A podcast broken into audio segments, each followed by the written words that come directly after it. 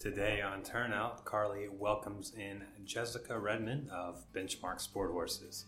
So, we're talking all about the off track thoroughbred buying, selling, what to do, what never to do.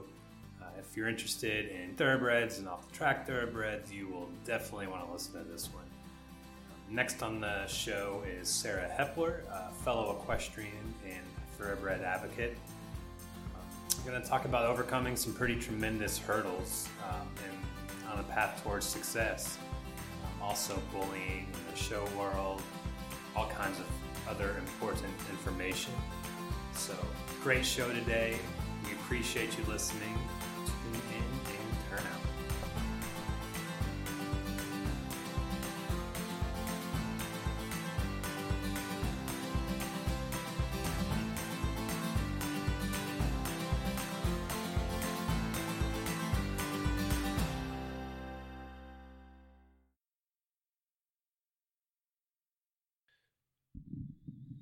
We have a great show today, but we do have to pay a little bill. But it's something that you actually use. It's not like you're just endorsing some random product that you've never seen before. uh, and it actually took a lot of uh, hand wringing to get you to try it because I know you are not a well, you're a scientist, so you are by nature skeptical, which is great. But you were, you know, you've never really been a supplement person, and I can understand that. Um, but you've had good results so far with uh, your Equithrive. Yeah, so I am definitely a skeptic, but more so I'm a just a minimalist. Like we, where I keep my three and a half horses, um, we have it's considered full care, but it's not anything intensive, and so it just takes a lot of effort to get supplements fed. Uh, which was the primary reason. But I tried it, and for a variety of reasons with a variety of products, I just kind of love it. I have um, I have one of my horses, Bodie, who actually has a fractured fetlock, uh, or actually lower than fetlock, a fractured P1 on the joint supplement, just the regular joint supplement. Uh, and he's doing amazing. He's gone from almost three legged lame to serviceably sound.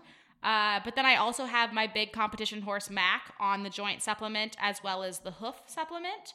Uh, he's got some pretty crappy, crumbly, thin soled feet. Love it. We actually just took him out of the McLean pads and put him into just rim pads. So I think it's really helped his feet. And then all of them are on the gut supplement. I am a huge, huge fan of probiotics. And that was kind of probably my first gateway drug into the supplement ring. Uh, last year, when I just realized that the the crappy rain roddy skin that I was seeing on my horses, which wasn't being treated by anything else, the minute that I helped their gut, it actually helped their coat. So they are all on a gut supplement um, year round. And so it's just kind of nice that this one company, Equithrive, is actually provided basically every ingredient I need. You know, it's provided the joint supplement, the biotin, the hoof supplement, and then also my probiotic. And it's, you know, kind of, it is kind of one size shoe fits all for me and the various horses that I'm taking care of.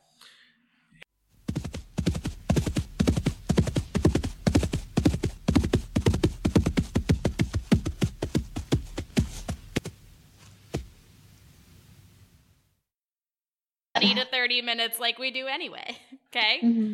Are you yep. ready? Okay. I suppose so. Jessica Redmond is the owner and founder of Benchmark Sport Horses located in Camden, Delaware, where she takes retired racehorses every year and retrains, rehomes, and or sells them to both amateurs, juniors, and professionals alike. She has accumulated quite the following due to her superb eye and ability to market. But just to kind of begin, Jessica, how many horses did you actually sell last year? Uh, we sold 135. Yikes. That's nuts. And yes. how like how did this all begin? Because I feel like I've I've watched your name and benchmark kind of grow in the last few years. So what started it all? Um, you know, I've always been involved in sales to a small degree. Um, my family kind of was in the resource business and had a little bit of a small per- sales program and um, I did some thoroughbred sales to pay for my college, and then when I got out of college, I was like, oh, I'm not gonna, I'm not gonna get involved in horses. and that didn't last very Famous long. last words. yeah. So um, I worked for a nonprofit. I, I worked for CANTER Mid Atlantic for a while, um, for about eight years, doing their retraining, um, rehoming, and you know, just was super passionate about it. And uh, once we kind of financially got our farm up and running, I decided it was a good time to take the risk and start my own sales program. So I started that probably in about, uh, I feel like I did it in about 20, 2014. And uh, we started out doing about 15 a year, and it's just grown from there. Yeah, you're doing Um, more than 15 a month right now. yeah, yeah. And I had a I had a following from doing my I used to do a lot of blogging when I worked for CANTER. So, you know, kind of people knew what we did, knew how we did it. Um, and then I think that kind of just helped build the business a little bit, you know, to start because people kind of, you know, knew knew what we were doing and um, you know, that helped. Yeah, so I think the one thing to like kind of clarify is that you you're not an adoption agency. You know, this is not New Vocations, this is not ReRun. This is benchmark sport horses. So can you kind of explain what your business model is beginning with how you find your horses and how you get them? Yeah, so we are, you know, a for-profit business. I work full time, and um, this Which I also think a- like needs to be reiterated. She works full time and then yeah, I have a sells full time job. yeah, um, I'm I'm sort of one of those crazy people. So what we do here is, you know, I like to think of our business as the link between the track and the sport horse community. Um, I have a good feel for what you know the sport horse people are really looking for in terms of the elite thoroughbred. So what I'm trying to do is use my connections from the racetrack or you know my eye to kind of find those elite thoroughbreds i'm looking for horses that are between the age of three and seven 15 three and up you know the sound no vices. I prefer geldings. I will buy mares. Um you know and i'm just looking for the horses that really stand out to me. Most of my buyers tend to be eventers so for me my eye is very drawn to a horse you know with an uphill conformation. I'm looking for a horse that kind of fits in a in a bit of a square box type of shape. Um, you know, I like a a big sloping shoulder. I like a high wither on a horse. Um, you know, I, I probably like things that maybe not everybody likes, but I have a certain type that really just speaks to me. And I'm just looking for, you know, an athlete um, above everything else. But you I try to you try to buy amateur friendly. Yeah, yeah. Yep. You you and I have Mhm. kind of a similar type, which kills me when we're both in the market at the same time. Damn you, woman. Yeah. But um you you're not getting them for free. You're you're going out and you're hunting these horses down and then you yourself are purchasing them, correct?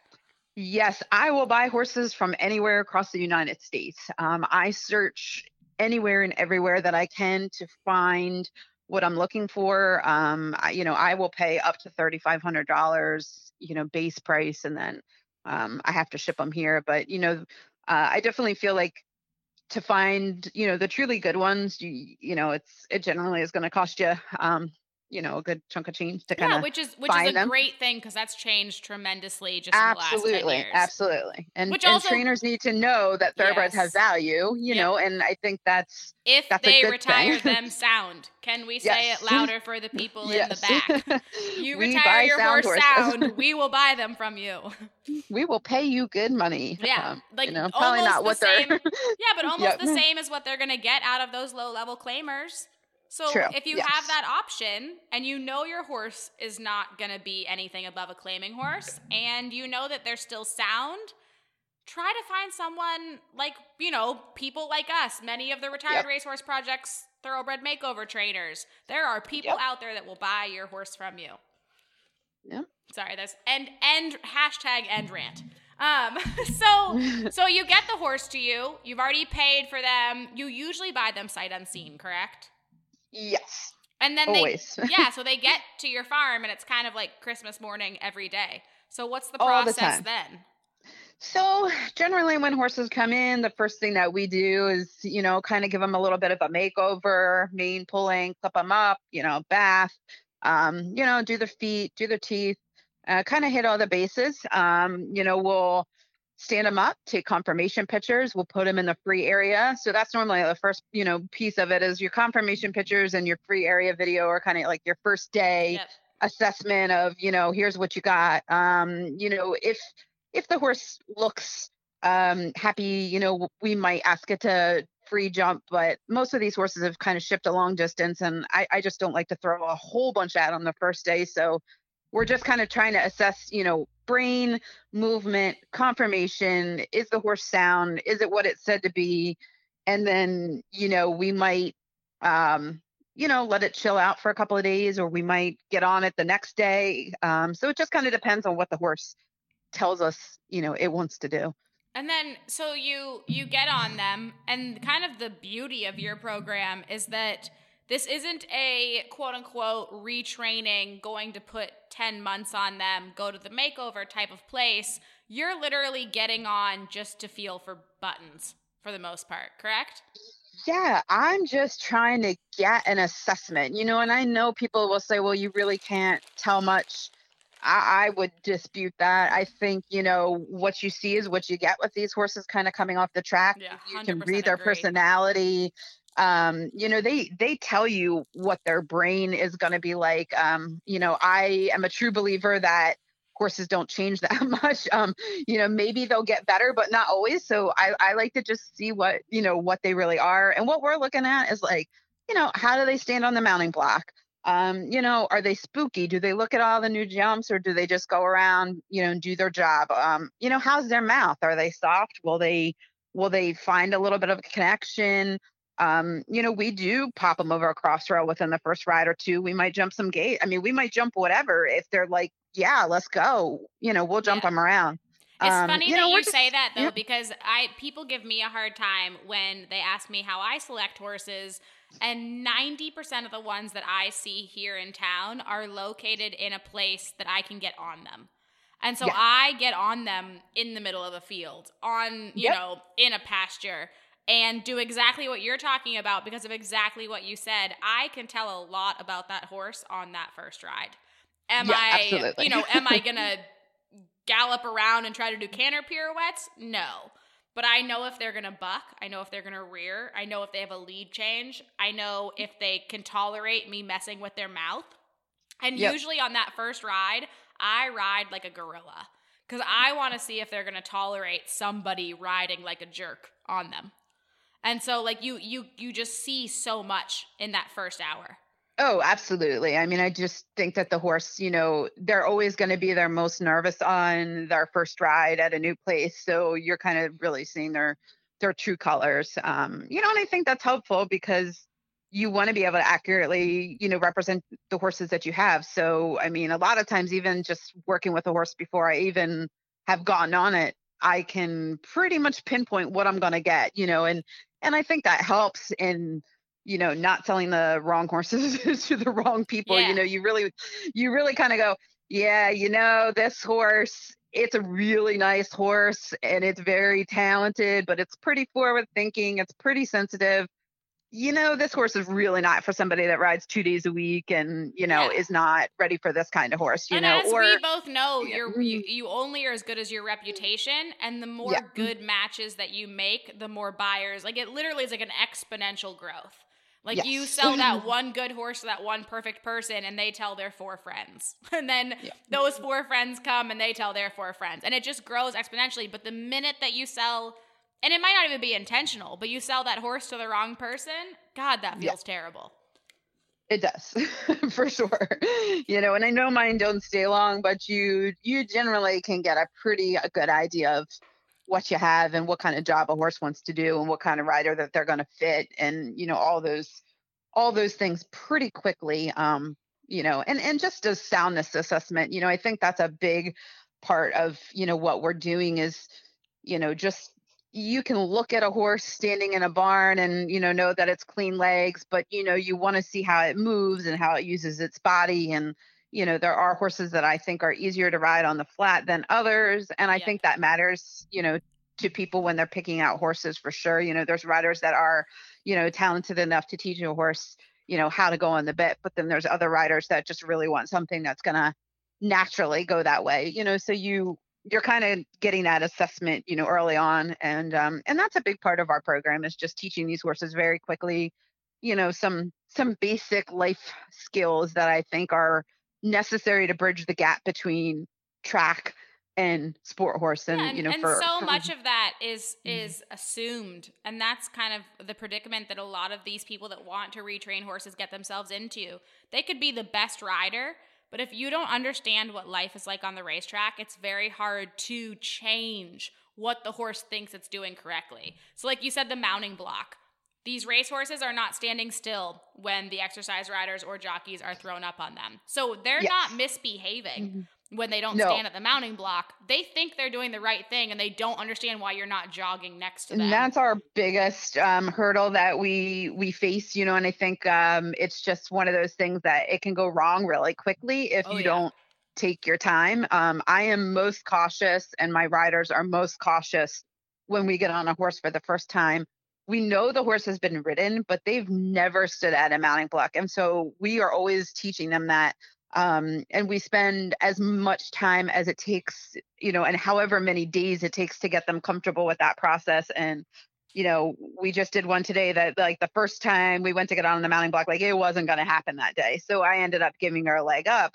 But you know now on ride two we can get on from the mounting block. And we you know we spent five minutes going up and down and leaning over and talking to him and you know just making sure that he's comfortable and confident because if you just go up that mounting block fling yourself on their back you scare them it, it's all over Yeah. And- and- and it's- and it's- yeah It's kind of one of those nothing fights that we all have with our significant others because the horse has no clue it's doing something wrong. So you're getting mad at it for not doing something you think you don't realize you're not doing wrong. And it's just a nothing fight, but it can lead to like such a disastrous situation. And that I put mounting blocks, cross ties, like there's just a couple of things that they just don't do on the racetrack. It's not a bad thing. It's not like, you know, it's not because they're doing something wrong. They're doing it right for their discipline. But we just Right. need to make sure that we're understanding what the horse knows and like positive reinforcement when we train them something different. Absolutely So you've got them, you've probably Mm-hmm. popped over a cross rail. You go to market them. Is there a specific way you like to market them? Like, do you actually use websites? Are you just using Facebook? What are you doing? Uh, I do both. So I maintain my own website, and my website is kind of, um, you know, the go-to place that I try to send people because I always have, you know, four to five horses for sale, and you know, I keep everything on my website. Here's here's the link to their photo album. Here's all their videos. Here's their pedigree, the age, the height, the price. You know, go here. But I also, I mean, Facebook is pretty much, you know, where I believe everybody is looking and shopping nowadays. So um, that's definitely has to be part of, you know, a marketing plan. Uh, it's all about the pictures and the video and just, you know, kind of uh, presenting the horse in the best light. You know, we try to you know we're, we don't go over and above and i i really don't edit my videos heavily. I, I keep them for pretty much what they are um, but i i make them short and sweet. Um, you know we'll put some polos on the you know put some nice white boots on the horse put a nice white saddle pad put a little blingy brow band you know just just try to make the horse look as nice as it is is. But you know i'm not gonna um photoshop or edit you know it, it is what it is. I want you to come and see You're not going to use a green exactly- screen. Y- yeah, no, no standing on the beach, you know, with the waves. No, we don't do that. what you see is what you get. So, um, you know, I don't want anybody going, well, that's not the same horse. You know, it is. Um, and we we video every ride because I do think that it's important to see the progress of the horses because, um, you know, talk about the difference a couple of rides can make. So I think it's cool for horse shoppers to be able to see this is what ride one looked like, this is ride three, this is ride seven, because you know when you're shopping for a horse you're you're looking to kind of you know if you want to know is that seller honest you know you can look at the videos see if that horse was sound in all the videos see what that horse has been doing you know see different riders on that horse or whatever that may be and and you kind of get a little bit of sense of security that you know it is what you're saying yeah, it it's not just one hugely edited sales video, which exactly there's nothing wrong with that. I, I have No. kind of a similar mentality. Sure, you have like the highlight reel, but Yeah. then when the, you know, potential buyer asks, "Do you have any more flat video? Do you have any more jump video?" Right. You just have like the YouTube channel of like, Yeah. "Here is every ride I've gotten my fiance who clucks at me to videotape."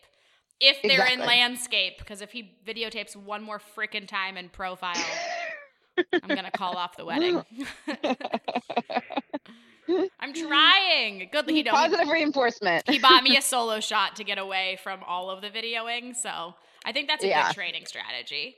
Um, so I know you and I have talked about this quite in depth. We actually have an interview with my own sport horse vet about her, you know, version of what a good pre-purchase is, and I know that you struggle with this as well. What are you seeing pre-purchase wise? Are there deal breakers? Is there stuff that bothers you that doesn't bother buyers or vice versa? Elaborate. Oh boy, I'm not bothered by much. I, I feel like when you've been in the business and you've been doing horses for so long, I mean, you just, uh, I, I probably am a lot more open-minded, and I tend to look at the horse in front of me. Um, Yeah, the soundest also- horses have the worst X-rays. yeah, and I'm, I'm a very like I, I've actually never uh, taken X-rays of any horse that I've ever owned personally, um, nor do I ever plan to. I don't want to know. I just sort of live by the theory that, you know, racing is a job. And if they retire sound from racing, I likely am never going to use that hard horse as hard as what they were doing. So um, I probably don't want to know, but I know that's not how everybody views it. So, um, you know, I do understand the need for a pre-purchase. The pre-purchases are necessary because I do believe, you know, they cover um, everybody. I mean, I want people to have a pre-purchase because I do feel that you know it it gives a little bit of reassurance that you know i'm representing the horse accurately everybody is on the same page uh deal breakers i mean you know the whole kissing spine thing is a big uh it, it's just popped up in the past couple of years and it, it took the place of EPM. You mean? yeah, it's a it's a, just a hot button issue. Um, you know, I have my feeling on it, and that's just that, you know, thoroughbreds do, um, you know, a lot of times have radiograph, you know, changes, but that doesn't mean that they truly are symptomatic and that it means anything. And you know, most sport horse vets will tell you that, you know, looking at spine X-rays does not mean a horse has kissing spines Yep. but it's it's very hard. Um, you know, a lot of buyers will just you know walk right away if if there's even you know a close um process in the spine, and you know that's just uh, maybe they've had a bad experience or you know they just hear that word and you know they run away. I don't I don't know, but I just I haven't had a lot of truly you know issues um with horses. And i'm looking more at the horses like an athlete. You know how does it feel when i ride it? Does it go over its back? Does it use its back? You know all those things that i feel like you can tell as a rider um that you know maybe those x-rays are not you know truly giving you the full picture um And is there Yeah. anything like that will keep you from getting one to resell it? Because that's a whole different world in that direction. So like, uh yeah i mean i you know resale is hard um Yeah. and, and that's that's the reality like everybody wants a horse that's perfectly clean and and you know so from a re- resale perspective if i know it has something and it's not gonna you know have clean x-rays i i probably am not gonna buy it um just because i think if you truly are disclosing what you know and you say chip even though like maybe it's just a flake and maybe it's outside the joint if you say that word yep. people run away. They don't even look at the X-ray. They they might not even want to look at the X-ray because you've said it has a chip. It's so Um, funny so- because we we just talked about this with Dr. Woodruff with Heather because I remember I had a sales horse, uh, probably 2015, and he went lame. You know what I mean? Just like tweaked his ankle in the field, type of lame. And but he was for sale, so I had them do a workup on that ankle. And when we X-rayed it, there was a flake out, you know, on the outside of the joint space. But I had seen so many yearling X-rays that when I saw that pop up on the computer, I was like, I will never sell this horse. And um, both of my vets just kind of stared at me and they were like, girlfriend, this is not going to affect this Right. horse in This any way, shape, not or a deal breaker. But Yeah, it's it's like what you said, coming from the thoroughbred sales market. If if it said chip on your repository Right. page, buyers see Yeah. that and run. And They it's run, so yeah. stupid because no two chips are made equal.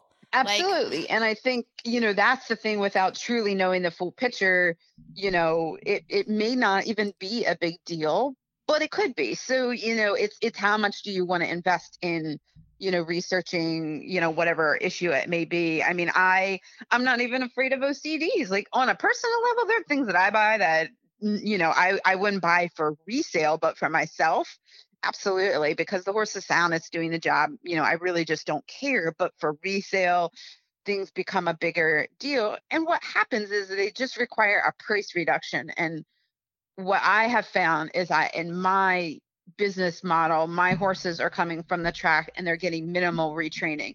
Most sport horse vets will tell you if that horse is sound and it's doing a job, meaning it's clocking around novice and it's been going around novice for a year and it's sound they will overlook many things that they might not overlook for a, a horse that's coming right off the track. Yep. I disagree with that because I'm like, well, that horse has been doing a really hard job. Like we have to look at racing like a job. Yep. So I get frustrated as a seller because I do feel that racing is a job. And if that horse is sound and it's flexing sound and it's just race, then why are we saying you know it's going to be an issue which, I, which leads to an interesting point of mm-hmm. we always promote the idea of make sure you have a good sport horse vet do your sport yes. horse pre-purchase but on yes. the flip side of that it's also really really imperative to have a good sport horse vet who understands racing who understands yes. that if say nixon who ran from two to six won a half a million dollars we would expect some changes in say his fetlocks. You know what I mean? Like yeah. if he has minor osselets, that wouldn't scare you because you know he's been running at such a high level consistently once a month yeah. for the past 3 years. Whereas if you get a warm blood who's been turned out in the field till he was 5 and you go to x-ray him and he has osselets, it's a different different ball game. So it's really important that you choose the right vet to build that bridge between the two things and have them be as knowledgeable as possible absolutely you know and and i do find that you know that that can be a struggle um even just you know because sometimes people will send their x-rays to the vet and they're just looking at the x-rays but they don't know the horse or the yeah. history or any of that stuff and i think you know you have to kind of uh, look at everything as a whole um, yeah. but you know it's easier to have that perspective when you have the experience. So I, I guess that's also, you know, a piece that I try to be careful with is, you know, as much as I vet my horses, I vet my buyers. You know, I want somebody that understands that these horses are athletes and, you know, isn't going to come into a pre-purchase uh, looking to fail a horse. Uh, you know, it's important that um, people are open-minded about about vettings and aren't just looking to, you know, uh, pass on a horse, you know, immediately. You know, if if a, if a small thing pops up, because you know things. I don't think there's any such thing as you know a perfect um, vetting. I, I no. think there's always going to be some little finding or something. So I think it's just a comfort level.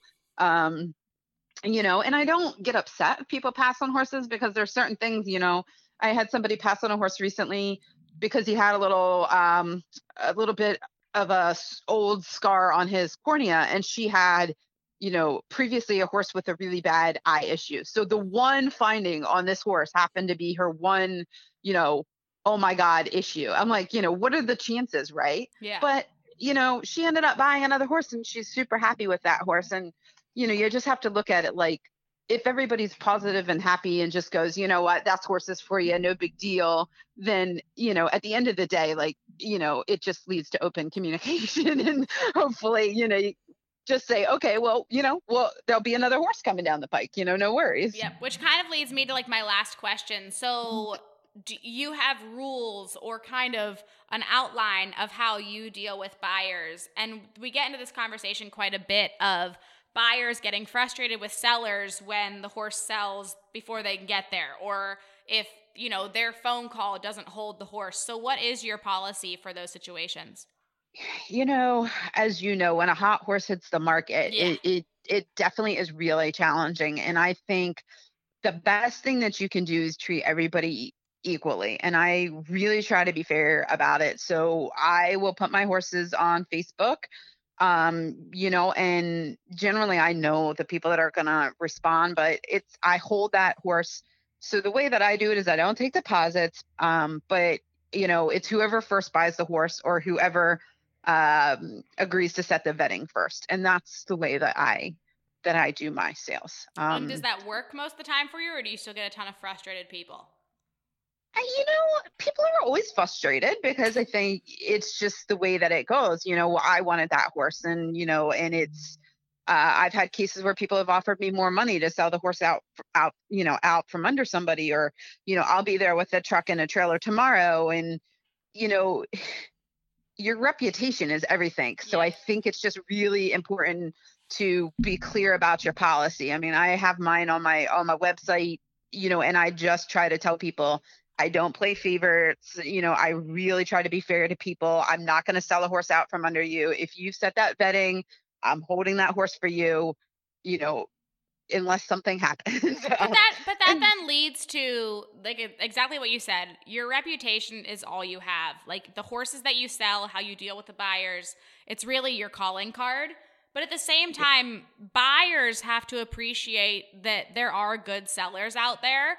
And when we say, hey, I don't think that this horse is a good fit for you, don't get aggressive. Don't get adamant. You know what I mean? Don't say, well, yeah. no, I want to buy him. I'll give you full price et cetera, et cetera. Yeah. We want a good home for our horses just as much as we want the money in our bank account.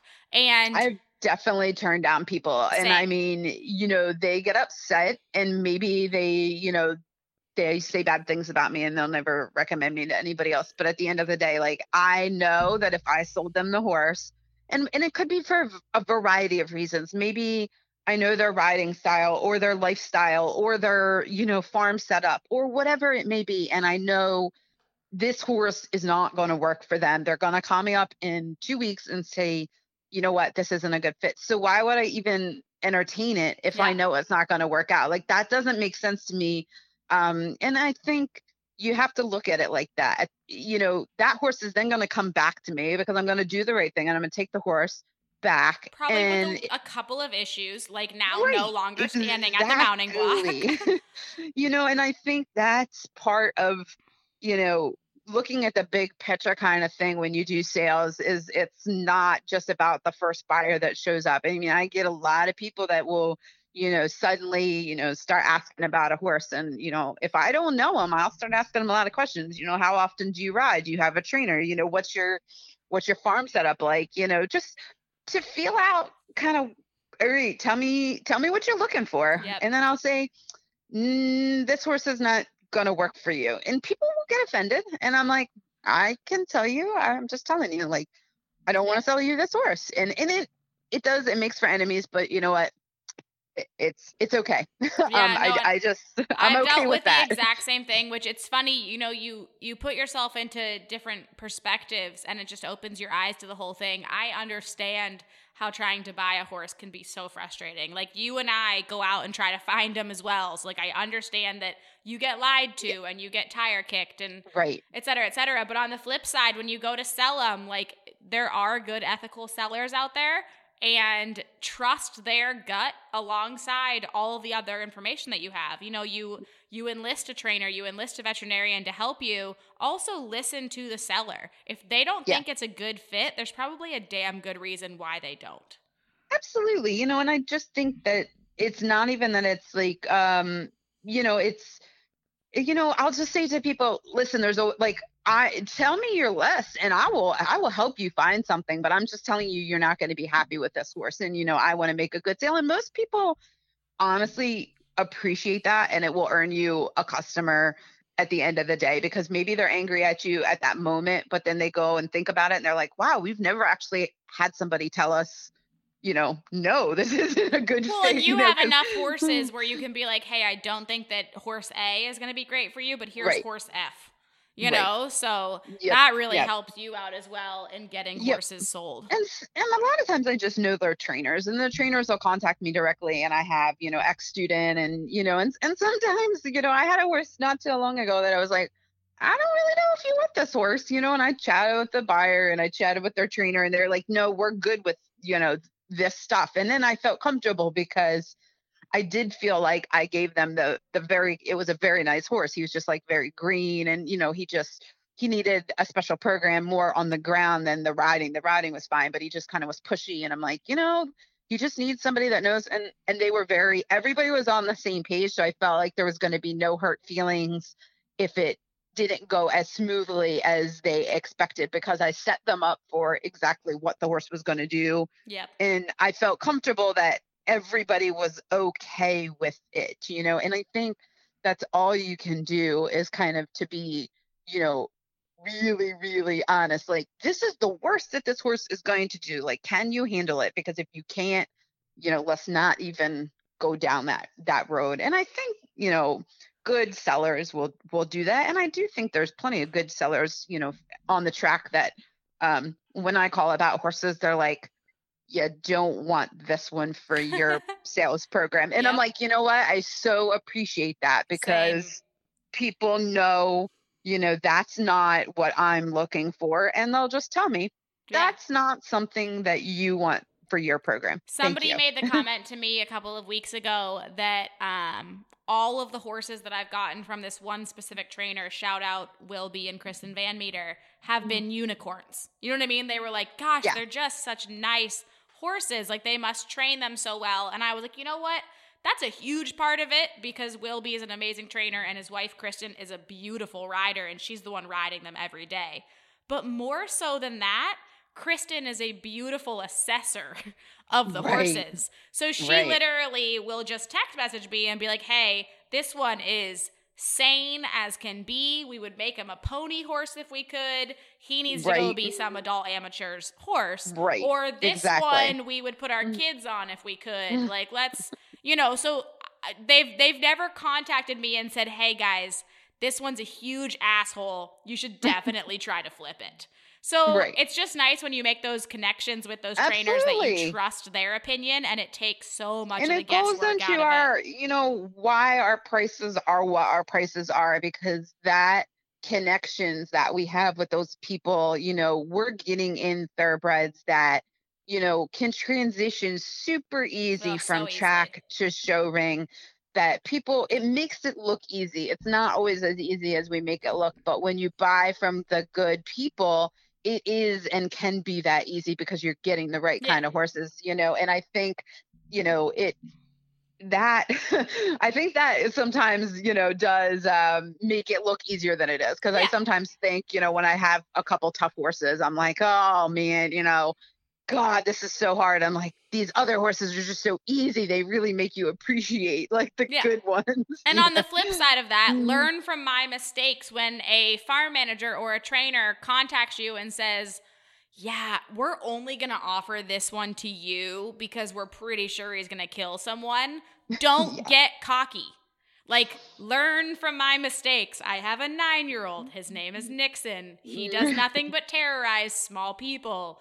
Like, when the trainer yeah. says, like, hey, this one's hot, or the exercise right, that's a, a great person to talk to is the exercise yeah, rider. always. When yep. they say, oh, yeah, no, I wouldn't, I wouldn't want to yep. try to turn that one listen yep. to them trust them don't get so egotistical to be like well they don't ride as well as i do no they well, do and at the end of the day what we can ride is not what we can sell and i think exactly. one of the biggest lessons that i learned you know early on when i started to do my sales program is that you know i i really try to look for horses that you know they're really athletic, but they're also horses that can be ridden by other people because just because it's a horse that I want to ride does not mean you know it's the most marketable horse yep. so and i say know, i say the exact same thing like mm. conformationally i want their legs about as perfect as they can get but like you mentioned like the big uphill shoulder the short back i love mm those things for my own personal horses but sometimes that massive movement also yeah. equates with a professional's ride right so right. i always am like ah, i'll take the long low back that might be just you know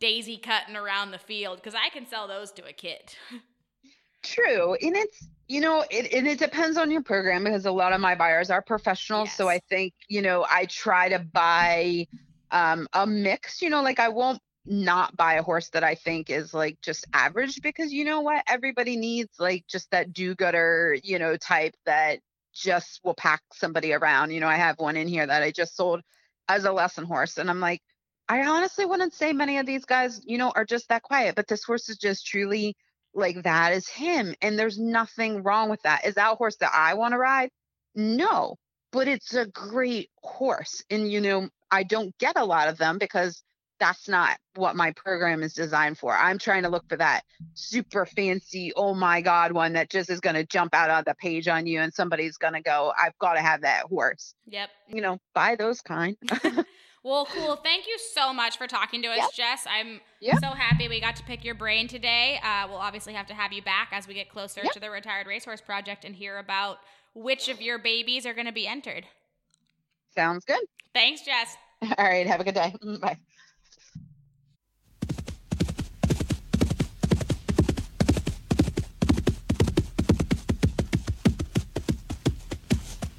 But I didn't know if Rochester was part of it. Speaking of which, when I dialed your number just now, it reminded me. Um, I'm sure John's recording this. Hey, Adam Benson, if you're listening, my ex boyfriend from college was from Rochester, and I still use his Kroger account here in uh-huh. Lexington, uh-huh. and so I don't have the card anymore, but it's under his number, so it's a five eight five number. So when I was dialing your number just now, I was like, Ugh. Well, that too. He also doesn't return my phone calls, so it's fine. Oh. Don't broke up with that one. Didn't go too well. Anyhow, okay, so I'm gonna like basically introduce you, and then we're gonna just talk. It's, okay, sounds good. There's no rules. So okay. to begin. So, Sarah Hepler is our next guest, and she is a horsewoman from Rochester, New York, who is a huge advocate for the retired racehorse. I had the unusual opportunity to sit down and speak with her just last year at the Retired Racehorse Project's Thoroughbred Makeover after her phenomenal freestyle, and I got to learn all about so many things her training process, her goals, her background, and why she's using these horses to promote inclusivity and reject bullying, which I think are some pretty cool ideas that we don't see too much of in the horse industry. And I guess yeah. we can just kind of start there. So, can you talk about this whole lift your sister idea and why you're promoting it? Sure. So, I mean, starting from the time when, you know, I first came back um, to riding after being in the hospital, after losing my arm, um, you know, I I was different and people made me well aware of the fact that I was different. Um, and and on top of that, I was riding in hunt seat, and you know, while my family was definitely middle class compared to all of the other people at my farm, we were definitely poor. So, um, so I kind of had two strikes against me, and I always felt very left out and very bullied, and you know, I, I, and I, I didn't, I, I kind of continued to feel that way throughout sort of my my career you know where there's always the extreme competition um, at all boarding well, all facilities and everybody would rather backstab and you know bring you down and talk bad about you and you know for whatever reason and i just decided i wanted something better um, and something more.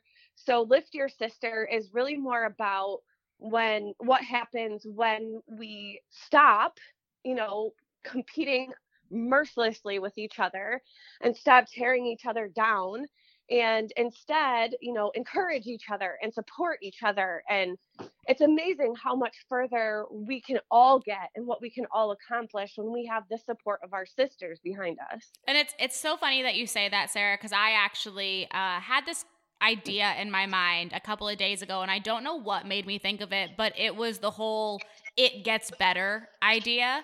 And I was driving in my truck and I just maybe I was being ragey that day, but I was like it doesn't get better. Like bad people are still out there. There are still bullies even if you're 35 or 65. The difference yes. between it is how you react to it. Yes. And also yes. how who you surround yourself with, which I think is a huge part of your story. And I just love watching you on social media because you have found this network of like minded people.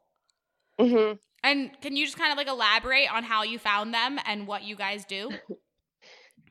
So, um, my parents left um, the Rochester area four or five years ago and moved to Massachusetts um, with Wegmans, which is a huge grocery store for people that aren't from The you know, the. Northeast. I miss their subs so much.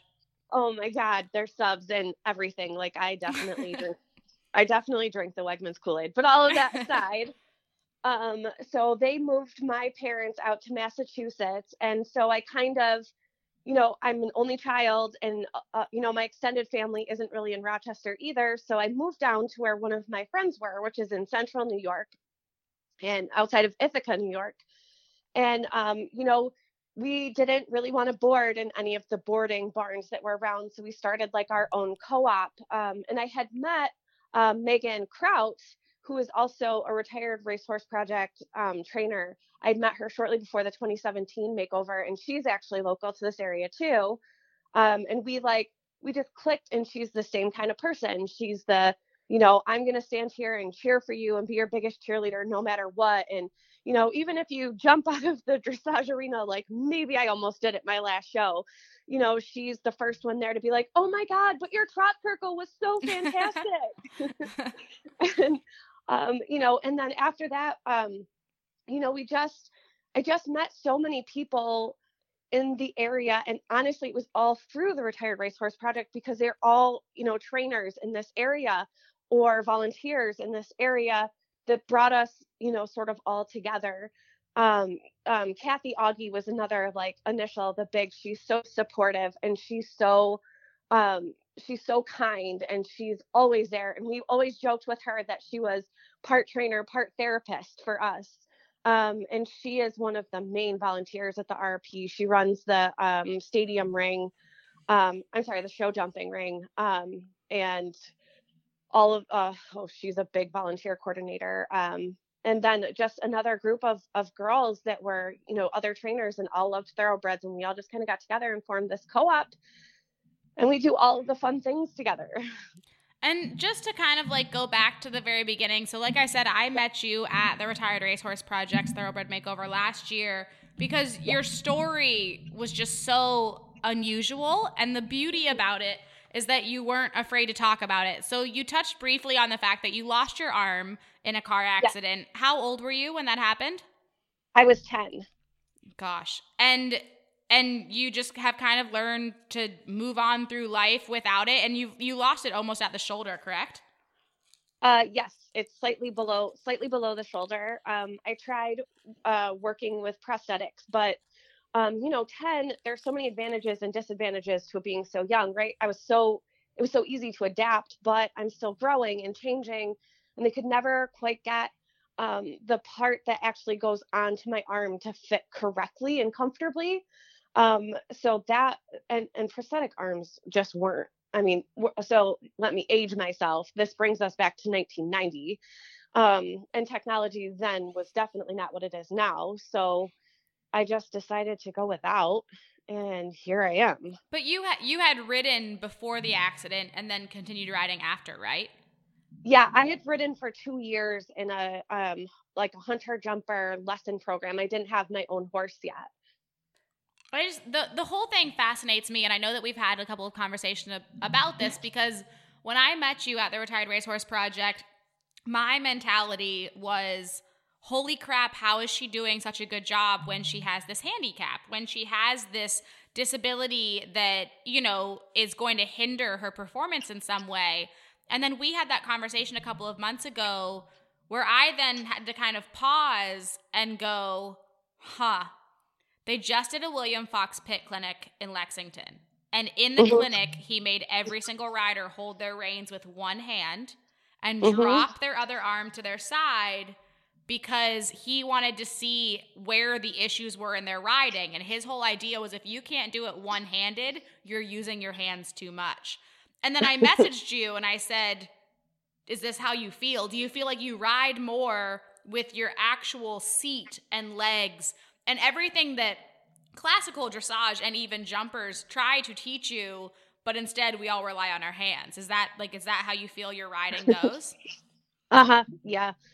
I do in some ways feel like it is a big advantage. Um I mean, I will t- I will be honest. Right now I'm struggling because the horse that I'm bringing along has a very hard mouth. Um, and he's very uphill and while he doesn't um, hollow his back up and he does like to go above the vertical. Um, and there are so many hints and tricks and not fast fixes, but ways to work on it that work so much better with two hands that um, myself and my trainer are are working our way through it with one hand. But yes, I would say for the most part, I feel like it's sort of an advantage because I can't rely on it too much. It's just, it just the whole idea fascinates me because we talk a lot about how we're losing that uh, that technique. We're losing that horsemanship in all disciplines. And one of the things that we're constantly harped on is the fact that the current rider seesaws. The current rider oh. throws on draw reins. The current rider finds these little gimmicks to get a horse's head down but in true classical dressage, you ride from your seat to your hand. And yeah. like you said, you're forced to do so, which is just fascinating yeah. to me. Yeah. And then, yeah. like when you go, I, I, you know, you're now, well, you have been, but with this horse, you're now jumping more. Can you kind of talk about what it's like to, you know, neck rein around the jumps? um, so believe it or not, I think that my horse is just by me by fate because this horse actually neck reins really, really well. Um, and sometimes he neck reins a little bit better than he direct reins. So, um, so with jumping, it's actually been, um, it's actually been really easy. he's been really easy to jump. Um, and the fact that he's one of those that just takes you to the jump and has a lot of natural um, I guess I'm going to use the word ambition. Um, he really wants to make me happy um, and do the right thing. So that really helps. I don't have to worry about so much um, the wiggles. You know, he's he's pretty straight once I get him on a line. And what's what's the background on this horse? I, I know that the horse you had last year, you were basically given by his race owners. Is it a similar story for this guy? No. um, this one was supposed to be a resale. So I went in with a significantly higher budget than I have with previous, um, you know, horses off the track. Um, I found him in a listing and I looked for all of the things that we look for in a good resale. You know, I wanted something with a little bit of chrome. Um, I wanted something that was a really nice balance mover and that was very sound. Um, and that also had a great personality because I'm not going to work with a horse regardless of what I'm going to do with it after if their personality is, you know, if they're crazy. Yeah. Um, so I bought this one from a trainer, and I have the fortune of having a lot of friends on the backside of the track. Um, the trainer that gave me my 2018 horse, her husband is a jockey, so she, you know, and he's ridden almost all of the horses at the Finger Lakes. Mm. So um, I had asked him a little bit about this horse, and you know, him and knowing how how I felt about Flat Lever and you know how he is my heart horse and how I ride, he said, "Yeah, this would actually be a perfect horse for you." So um, so I bought him off of a listing off of Finger Lakes Finest, um, and I bought him with the intention of reselling him, and then he colicked and spent seven days at Cornell, um, and the uh, vet there said, "Yep, uh, you can take him home and try and refeed him again," but he's already refailed you know, the feeding test and pretty much you're taking him home to let him die. Um, and I guess I didn't realize how much I really liked this horse until that happened. And then he didn't die. And now he's turning into this absolutely fabulous horse that I'm now going to keep. As I was, I was actually just being interviewed by somebody yesterday uh, about how I resell horses, and I, you know, I'm sitting there getting all puffy chested, being like, they have to be four to six, and 16 hands or taller. And I'm so good at this.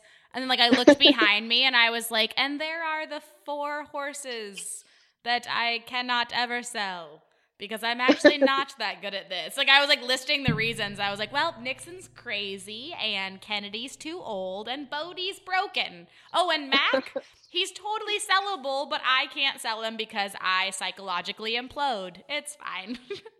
but like they just like looked at me. They were like, "Why do you have four horses if you're so good at selling horses?" I was like, "Don't ask questions." Leave me alone. um, so kind of on that note with him and your group of friends, we've talked about this a little bit, but your trainer, her name's Holly Parker, which I remember because mm-hmm. it's my aunt's name. Um, but she definitely helps you with this whole process. And we've talked about the fact that like she gets on them when you're having difficulties and vice versa. Do you think that having like a trainer like that is just super integral to the success you've had? Oh my God, I would not be where I am without Holly for so many reasons. Um, not just because, you know, she has had true classical training and true classical trainers, like you heard in your clinic, expect you to ride with one hand. Um, and, you know, she's had all of that training. So she has really like this unlimited toolbox of, you know, tools. I'm sorry. I'm like not I'm not good with words right now. Um I use big can, words. that she can just offer me. Um and and yes, the fact that she doesn't hesitate to get on, but she's also given me the confidence to say it's okay. Like I'm struggling with this. I can't get past it, Holly. I really need your help. Yeah. You know, she's she's really given me the confidence to say that that's okay you know this horse is different than what you're used to you know we got on we we had 60 days to start fletcher but fletcher is one of these freaks of nature that you know had this perfectly soft mouth and natural perfect carriage and you know she's like there's not going to be another fletcher that comes along so we're going to have to do a new learning process with this one so but i also you know, think that that's so important for everybody else whether they're entered in the retired racehorse project or whether they just are trying to get their first horse that they've ever owned themselves like guys, every horse is different. Every single yes. one. So, like, you might look at your friends, and this goes to the jealousy and the bullying crap because yes. we all do it to each other you can look at somebody who shows up at the retired racehorse project with what looks like the most amazing horse in the entire world and they're so egotistical about it and they're so confident about it. But you have to know two things. A they probably worked their ass off to get there. But yep. b they could have just gotten that freak of a horse. And we've all if if you ride enough horses retrain enough horses you'll eventually find that freak. But at the same yep. time if you ride enough horses and retrain enough horses, you're eventually going to find the devil. so like it it works both ways. So don't dismiss the people that are having a hard time, but at the same time, don't be so insanely jealous of the people that are having an yep. easier time because it's eventually yep. going to it's going to swap. And you yourself are going to get to experience all of those, but the best thing you can do is A, acknowledge that and B, yep. have a really good trainer and a really good support system to help you work through both of them. Exactly. I mean, I am a perfect example of that. I did the 2017 makeover and uh, there was 78 people I think in dressage and I was like 52nd place with a 55 um, on a mare that I had for over a year. Um, obviously, I hadn't ridden her, but she got to have a lot more of a letdown period than than Flat Lever did um, because not only did I only have 60 days to prepare him, but he'd only been off the track for four months by the time I got to the makeover. Um, so just comparing the two years, and this mare is a nice mare, but um, yep, 55 versus a 78. So I did, I will be the first to say I had that freak of nature. Yeah. I had him, I have him. He's never leaving my side he is a total freak of nature. Yeah, and on the flip side, I had a horse who on the first day of the makeover started in sixth place in eventing, but finished in 37th out of 39. We had a pretty epic cross country trip. Um, but then the next day decided to wake up on the correct side of the stall. So I didn't even have like the freak that's my heart horse. I just had the freak who on one day of his life chose to wrap it up and keep it all locked in the lockbox. so, yep. you know, and that's the same thing. Other people can literally have the easiest year of their life with this amazing horse, and they get to the Kentucky Horse Park and it unravels them.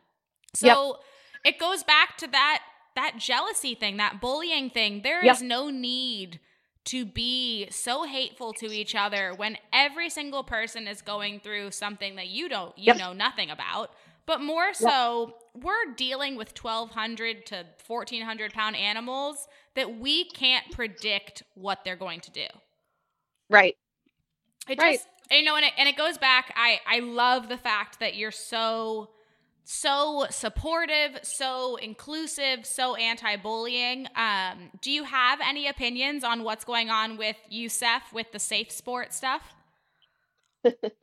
I mean, I think that was like an evil laugh. I mean, okay, the safe sport. So everyone's like, oh my God, it takes five hours. It takes forever. It takes so long. Um, but I mean, I think there are other just as important movements other than Lift Your Sister that need to be acknowledged, like the Me Too movement. And I think that safe sport is very, very necessary. Um, I hope would hope that people would start to recognize that bullying really does play into that as well, um, because bullying is anytime you intentionally cause fear to someone that you see that is more vulnerable than yourself. Um, you know, so I would hope that people would see how all of that plays into each other and make, maybe stop and think yeah. before they say or do or react to a situation. Um, something my mom told me a long, long time ago, like shortly after I lost my arm, and I just came home from school crying. She's like, Sarah, you can't change how people treat you. All you can do is change how you react to them um, and how you let them make you feel. So um, I think it was just that piece of advice from such a young age that my mom gave me that really sort of formed where I am today um 30 years later yeah and, and it, you know we we talk about this a lot but horses and riding horses is like the perfect breeding ground for yep. bullying but at the same time it's something like i said that it's so not you can't predict what your horse is going to do you cannot predict that your horse is going to be on his a game or on his f game and we really should only be competitive within ourselves and our own training plans like it makes no sense right. to go out and get upset about, you know, so and so with their expensive warm blood. With that being said, I fully admit that I came off the cross country course last summer. I fell off. I didn't walk off the cross country course. I fell off on cross country. And I got back to my trailer and had one of the most epic toddler esque temper tantrums I've ever had in my entire life. And I just screamed at my fiance that it just, life wasn't fair. I, it mm-hmm. wasn't fair. I didn't have a fancy trailer. I didn't have an imported warm blood. I don't understand how he expects me to live like this. I wanted the expensive warm blood. I wanted him to buy me a four star horse that I could go around prelim on. And I, I like, I threw my crop. It was not a good moment. And he just looked at me and was like, oh my God, calm down. I'll see you at home. and I got home and he was like, So, are we selling all of your thoroughbreds to get you that expensive warm blood? And I was like, No, I love Mac. Leave me alone. I'm fine. So, like, we, we can all have those moments. Lord knows we all have bad days. Like, it, I think it's really nice to hear you say that this year isn't going as well as last year. Oh no. And oh, and no. Lord knows 6 months from now you might place better because you're going to double down on it. You know. Well, I well, let me back up a little bit because I have a little piece of advice um, for you in those instances when you're having a temper tantrum. Um, and it's something that I've had to don't do have a temper tantrum. Is that your advice? no. no. Um, and it's something I've had to do with myself, especially, and with some of the other girls at the barn. Best practice when you get off your horse, no matter how upset you are with your ride, think of your three favorite parts of your ride and think of those first. Yep. It will definitely change your perception on any ride. So, like, yeah, at this first show, I almost completely neck reined over the side of the dressage arena because my horse was really leaning in because I didn't warm him up properly. But you know what I thought about? That trot circle to the right, his perfectly square halt, the fact that he did not once like take the bit and run or buck or spook at anything. And this was his second time off the property. Yeah. If you, you know, if you really focus on all of that, you'll start to find yourself um a having better rides and having a better time and b also being able to notice those things in your friends and other people when they're not noticing them in, the, in themselves. Yep and i and, i kind of do a, a similar thing but uh, on a different strategy. I try to remind myself that well two things. A if i'm i could be having the worst time at a horse show but the fact that i can still afford to horse show and the fact that yes. I can afford to own a horse. Um, yes. It's more than Carleigh Fedorka circa eight years ago would have ever dreamed of. But even Yes. more importantly, like I went to a combined test last weekend and I had a terrible dressage test. And then we had a, you know, a double clean in the prelim stadium. And Uh-huh. I left that ring and just had to think to myself, 15 year old Carleigh would have been so pumped to go prelim. and and that then means that there's probably a ton of 12 and 13 year old girls that are like foaming at that you know at the mouth for that chance to jump a 3-6 fence. You know, Yep. they're foaming at the mouth to jump a 3-foot fence. So oh my god. no matter Are you kidding? yeah, you know, like in the in the re- in the life of relativity, you're Yeah. doing something that somebody else is dreaming of. Now it sucks because in my world, I'm foaming at the mouth when I go to Land Rover. you know, Right. and I'm like, but god damn it, just give me one of those horses. I will stay on, I promise. But on the flip side of that, you know, there's so many kids doing up down lessons. Yep. That are looking to people like us as Yep. this emblem of what could happen. So it's just it keeps it into perspective, and I think it's so important. But if you don't have that perspective, it's so easy to sink into like that jealousy trap. I mean, I'm just really excited that I have a horse for the first time in my life that I'm like, let's raise the jumps up. We Yeah. don't have to stay at cross rails. Yeah. well, and that, I was even thinking about that because I'm definitely in a funk in my riding on Mac where we've been at training level for God four mm. years now, and it's like, am I ever gonna get to prelim? But then I jump, you know, around around stadium at three six, and it feels like nothing. And that's like, okay, like we have made improvement. It's just Yep. not on our record. Like you just have to look at the day to day minutia and the improvement Yep. on all those days to realize like what improvement you've made overall. Oh my God, two years, my confidence was so bad. Anytime I saw a vertical, I was like, I don't think I can do it. That's me with corners right now. I made myself jump one this morning and it like wasn't even a real corner. It was basically just a table and I was like, "Uh, I don't think I Yep. want to." And my trainer was like, "Oh, there's a corner. Carleigh's probably scared of it. We're going to make her jump it." And I was like, "Damn it. Just why did she have to see that fence over there?" And I think for me, that's another nod to Holly too and her confidence. Like I trust her so much. When I see her put the jumps up, I know she's doing it because she knows that Calvin and I are going to be successful. Yep. You know, I think I think that's really helped. Um, something I just wanted to talk about briefly because I know that I chatter too much and will probably run too long. Um, we talked about um, you talked a little bit about how we met at the makeover, and I just wanted to touch on how important that the retired racehorse project and the whole entire family that I've met from there has played such a big role in me being able to do that, you know, lift your sister routine. I know that I told you then, and I know I've said it since then, but the way that everyone there just accepts each other, like that's the environment. We come from all over the country and Canada, and we are all there for the same reason. And rather than, you know, people coming up to you and being like, oh, I'm so much better than you, they're like, oh my God, your ride was amazing. Your horse does this, your horse does that. Oh my God. Um, one of the now, mind you, it was like my eighth canter, time cantering Fletcher ever. Um, when I was warming him up, um, or when I was practicing one of the days before before the makeover last year, and I hear Jamie, one of the um, main volunteers, yell, "Oh my God, that canter depart!"